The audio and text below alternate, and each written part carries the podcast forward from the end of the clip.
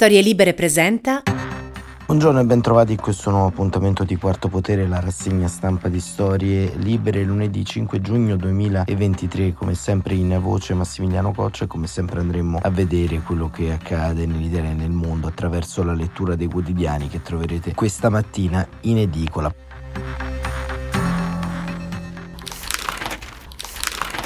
Partiamo subito dalle prime pagine dei giornali che evidenziano alcuni nodi e aspetti comuni. Il Corriere della Sera apre sul PNRR la trattativa su una clausola per salvare i fondi e ancora Repubblica chi ostacola il PNRR, le difficoltà della maggioranza e appunto nel taglio centrale invece quello che sta accadendo a Belgorod in Russia che è stato colpito nuovamente il centro della città dai raid dei ribelli anti-Putin che controllerebbero il centro al confine con l'Ucraina. E la stampa destra all'attacco dell'antimafia critiche al procuratore nazionale Melillo per l'intervista che è stata rilasciata nella giornata di domenica in cui appunto critica la gestione del PNRR e lamenta la possibilità di nuove infiltrazioni da parte della criminalità organizzata e invece il Fatto Quotidiano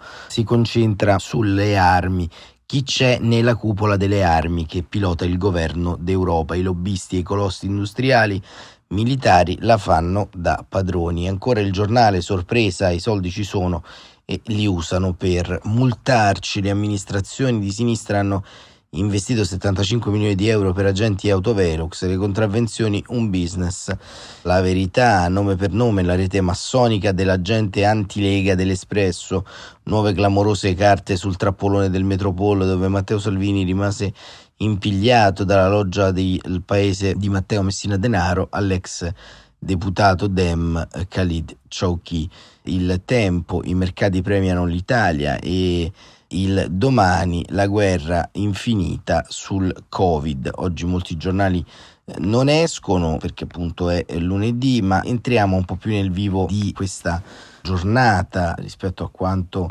avviene intorno a questi eh, principali argomenti e vediamo proprio quello che scrive sulla stampa sul PNRR Alessandro De Angelis, lo scaricabarile sul PNRR che non c'è, perché vedete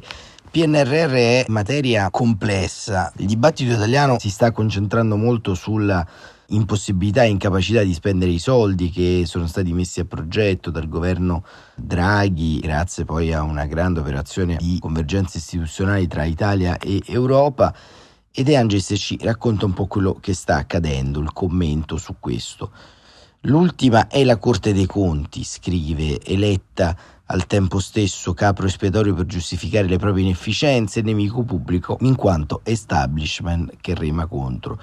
Prima c'erano stati la pubblica amministrazione, il governo Conte per come aveva negoziato il PNRR eppure l'inflazione. La sostanza politica del film, titolo Lo scaricabarile, su cui si registra un crescendo di nervosismo. Neanche Casalino tempi d'oro aveva vergato un documento in otto punti contro il portavoce della Commissione europea e che sta fallendo il PNRR. Arriverà ore, disse il ministro dell'economia a proposito della terza rata, i cui obiettivi furono raggiunti da Mario Draghi. Le ore sono diventate settimane, i soldi non sono mai arrivati, mentre sono avvolti da una coltre di mistero sia gli obiettivi della prossima rata su cui il governo per la prima volta ha chiesto all'Europa modifiche, sia il più ampio negoziato sulla scadenza del 2026 con l'idea di spostare una parte dei progetti sui fondi di coesione che hanno scadenza più lunga. La vicenda è seria perché rivela il cuore del problema su un dossier dove governo e paese si giocano la ghirba, il cortocircuito tra propaganda e realtà. Per carità, probabilmente sarebbe stato complicato per tutti, come si dice in gergo, mettere a terra il PNRR, ma proprio i mesi persi dietro a misure spot e propagandistiche hanno dato alla macchina pubblica già poco abituata a spendere l'impressione di un allentamento alla tensione attorno ad esso.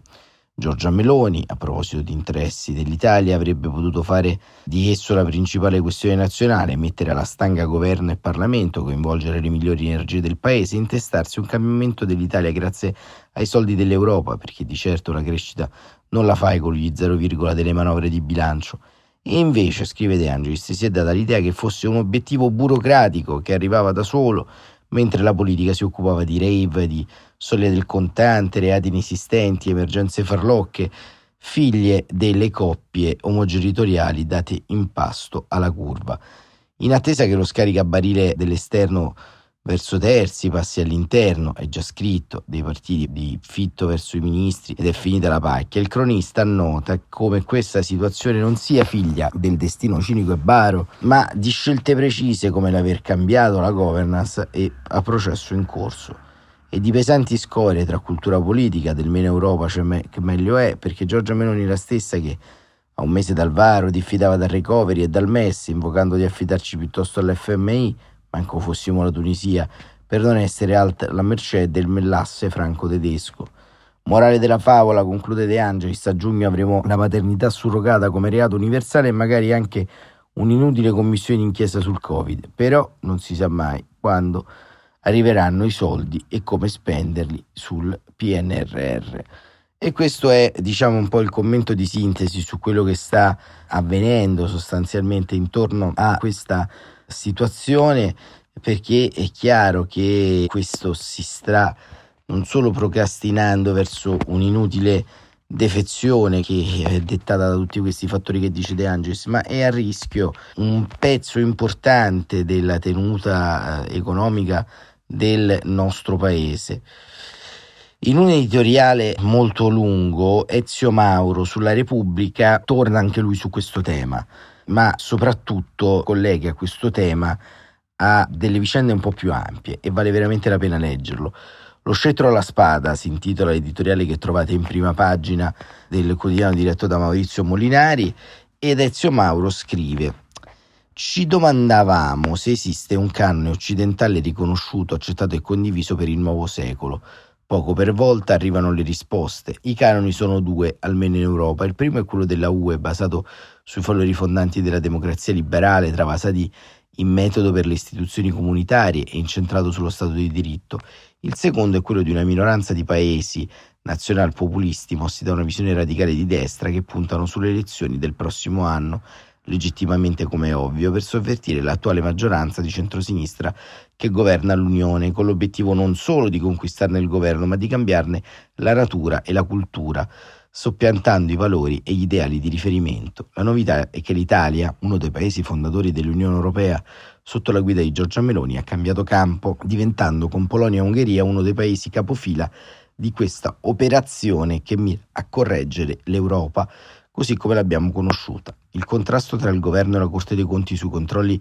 nell'impiego delle risorse del PNRR contiene in miniatura tutti questi elementi che andranno a ingigantirsi man mano che ci avvicineremo al voto europeo. C'è un esecutivo in affanno per i tempi e per i modi di esercizio di 200 miliardi del Fondo Europeo di Sviluppo, che vive come un'ingerenza indebita e un limite sovrano il controllo in corso d'opera della Corte dei Conti, al punto da varare due norme speciali che limitano l'intervento della magistratura contabile, aprendo così immediatamente un secondo fronte più largo, questa volta con l'Unione Europea, che vede l'Italia avvicinarsi a quei paesi come la Polonia e l'Ungheria, non a caso partner ideologici privilegiati di Giorgia Meloni, dove l'insofferenza per i controlli di garanzia ha provocato forti tensioni con la magistratura, trasformando il potere legittimo dei governi in un privilegio di supremazia. Da qui il richiamo di Bruxelles per ricordare all'Italia che i sistemi di controllo rappresentano gli strumenti principali di protezione dell'interesse finanziario dell'Unione Europea. Infine, la replica di Palazzo Chigi che denuncia questi rilievi come polemiche strumentali,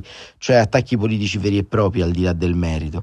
Siamo dunque arrivati al punto che riguarda la disputa aperta in Europa attorno allo Stato di diritto e questa è infatti la frontiera su cui si scontrano le due diverse concezioni della sovranità che la destra vuole libera e svincolata dai lacci e lacciuoli dei meccanismi incrociati di controllo con i quali la democrazia si traduce in procedura di garanzia e che la sinistra vuole rendere sempre compatibile con il diritto come forma di tutela dell'ordinamento e degli stessi cittadini. Lo Stato di diritto, scrive Ezio Mauro, è esattamente il limite che il potere sovrano accetta di imporre a se stesso a garanzia di tutti e soprattutto della democrazia. È un principio di razionalità nella libertà, un sistema di regolazione del sistema politico istituzionale ed è infine un atto di subordinazione volontaria al primato delle leggi e della Costituzione, cioè all'ispirazione liberal democratica e solidaristica con cui è nata e in cui si è sviluppata la democrazia repubblicana.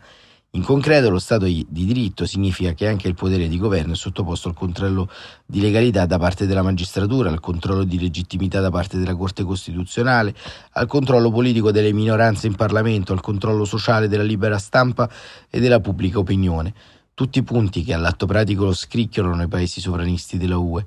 Dobbiamo aspettarci che accada anche in Italia. La partita appena incominciata e avrà riflessi evidenti non soltanto sulla vita, ma sull'identità delle nuove generazioni, formate da ragazzi cresciuti sentendosi cittadini europei. Ma di quale Europa? si domanda Ezio Mauro. Questa è la domanda che il Paese dovrebbe farsi prendendo in coscienza della posta in gioco prima che il nuovo destino d'Europa si compia nel silenzio, dirottato a destra, anche perché questo sarà il nucleo centrale della battaglia elettorale del 2024, con i concetti di destra e sinistra che riemergono fondamentali ai due poli contrapposti dell'Europa, dopo essere stati dichiarati prematuramente obsoleti negli stati nazionali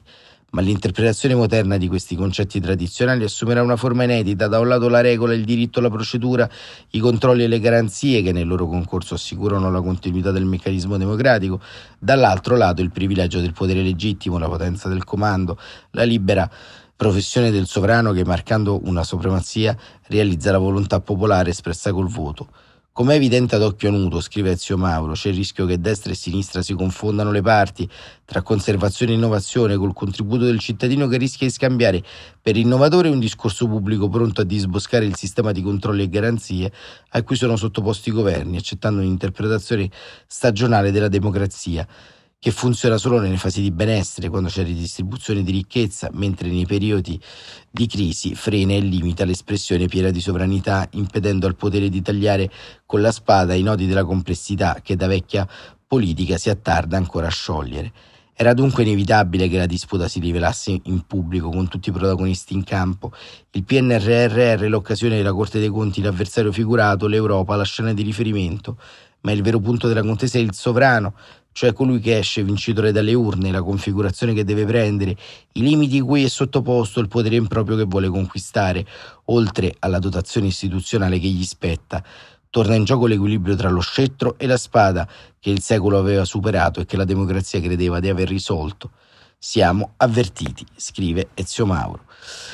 Ecco, prendo diciamo un po' l'opportunità che questo articolo mi dà per evidenziare come questi processi, questi procedimenti sociali che avvengono in questo momento nel nostro continente rappresentino una cultura illiberale, una cultura fortemente di destra che come abbiamo spesso raccontato in queste settimane racconta un'idea di destra differente rispetto al passato, una destra più pericolosa che va verso la polacchizzazione. C'è anche ad esempio queste caratteristiche che eh, appunto Ezio Mauro assomma sono le caratteristiche fondamentalmente di un nuovo modo di intendere la svolta eh, tra virgolette autoritaria di quello che sta avvenendo in Europa ma è una svolta autoritaria che passa per il sovvertimento dello Stato di diritto e non solamente in una rievocazione storica del proprio mito. E allora, nel corso di questi giorni, da venerdì in poi, c'è un tema che mi ha toccato da vicino, che riguarda una polemica che si è innestata su un eh, presunto prima saluto romano all'interno della uh, parata del 2 giugno poi un uh, chiedersi da dove provenga l'urlo del subcomin che è un reparto di incursori speciali della Marina che ha gridato decima, che tutti pensavano riferiti alla decima massa. Insomma, Michela Murgia, tra le altre, una amica di storie libere, e così come tanti altri intellettuali e personalità hanno voluto sottolineare questo come un segno evidente e chiaro del ritorno del fascismo all'interno delle nostre istituzioni repubblicane. Da parte mia ho sottolineato non solo l'evanescenza di questa tesi che fondamentalmente vedrebbe anche il Presidente della Repubblica come un povero cristiano messo lì ad assistere a una sfilata di paramilitari fascisti nel giorno della festa della Repubblica e ho sottolineato come quella notizia lanciata da Murgia e, e da molti altri fosse in realtà una fake, spiegandolo e argomentandolo, ma non è su quello che voglio ritornare. ma voglio sottolineare come questa fase storica pretende da tutti quanti noi la massima accuratezza rispetto a quello che viene divulgato, la massima accuratezza rispetto alle analisi politiche e sociali che raccontiamo al nostro pubblico diverso, chiaramente per numeri, il mio molto più piccolo rispetto a quello di Murgia, Saviano e molti altri. L'accuratezza che dobbiamo innanzitutto a quello che rischiamo di perdere, che bene ha descritto Ezio Mauro nel suo editoriale. L'accuratezza che non può diventare, come si dice a Roma, una caciara costante intorno a dei temi identitari, perché oggi la destra e il protofascismo si manifestano soprattutto nel non rispetto dello Stato di diritto, nel non rispetto delle regole europee, nel trascinamento verso est in termini, come ha raccontato bene Mauro su Repubblica, di un modo di intendere le istituzioni, una polacchizzazione di tutto quanto questo, come abbiamo più volte ripetuto, ma soprattutto un altro punto centrale, ovvero l'idea fondamentalmente che non possa esistere una risposta accurata alle domande di una democrazia sempre più in difficoltà. E questo purtroppo si fa, e dico purtroppo, non prendendosela con gli atti simbolici, perché se tutto è fascismo, niente è fascismo. E la lezione che arriva dalla Polonia è una lezione molto importante e ci è arrivata anche ieri, dove sono state in piazza, sono scese 500.000 persone contro il governo dopo anni in cui l'opposizione ha cercato di ricostruire un tessuto ampio e sociale, ma l'opposizione polacca non è un'opposizione che si lancia ad esempio in questioni esclusivamente identitarie, ma va nel merito, nel metodo, chiede più Europa, chiede più diritti, chiede più libertà, non chiede più antimilitarismo, non chiede più antifascismo di maniera, non chiede più diritti di vetrina, ma cerca di andare in profondità e vedere che cosa c'è che non funziona più in quella catena di trasmissione tra elettorato e classe politica, tra pezzi profondi del proletariato di quel paese così complesso, molto simile per alcuni versi alla complessità che non riusciamo ad esprimere più in Italia e molto altro. Questo insomma è quanto da dire sulla questione, lasciando stare un po' la polemica fine a se stessa, ma se tutto è fascismo, niente è fascismo, ma soprattutto questi tempi ci richiedono non solo la nostra parte migliore, ma forse anche la nostra cura maggiore, perché delle istituzioni repubblicane dobbiamo avere cura e amore e soprattutto dello Stato di diritto dobbiamo avere voglia di difenderlo sempre e comunque, perché in Italia e nel mondo, come vediamo sostanzialmente ogni giorno in Ucraina, è messo sotto attacco dalle forze illiberali. E oggi se c'è un paese che rappresenta il fascismo in tutto e per tutto, questo è proprio la Russia di Vladimir Putin, che però non vede schiere di grandi personalità nel mondo intellettuale della sinistra italiana, ad esempio, a difendere e a supportare culturalmente e socialmente la resistenza ucraina. Quella stessa classe intellettuale che si nasconde dietro un pacifismo di maniera che diventa in questa fase storica una presa di posizione verso l'irresponsabilità.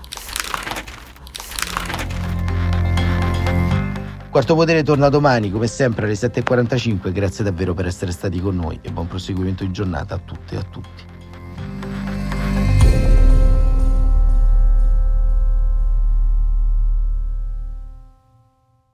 Una produzione storielibere.fm di Gianandrea Cerone e Rossana De Michele. Coordinamento editoriale Guido Guenci.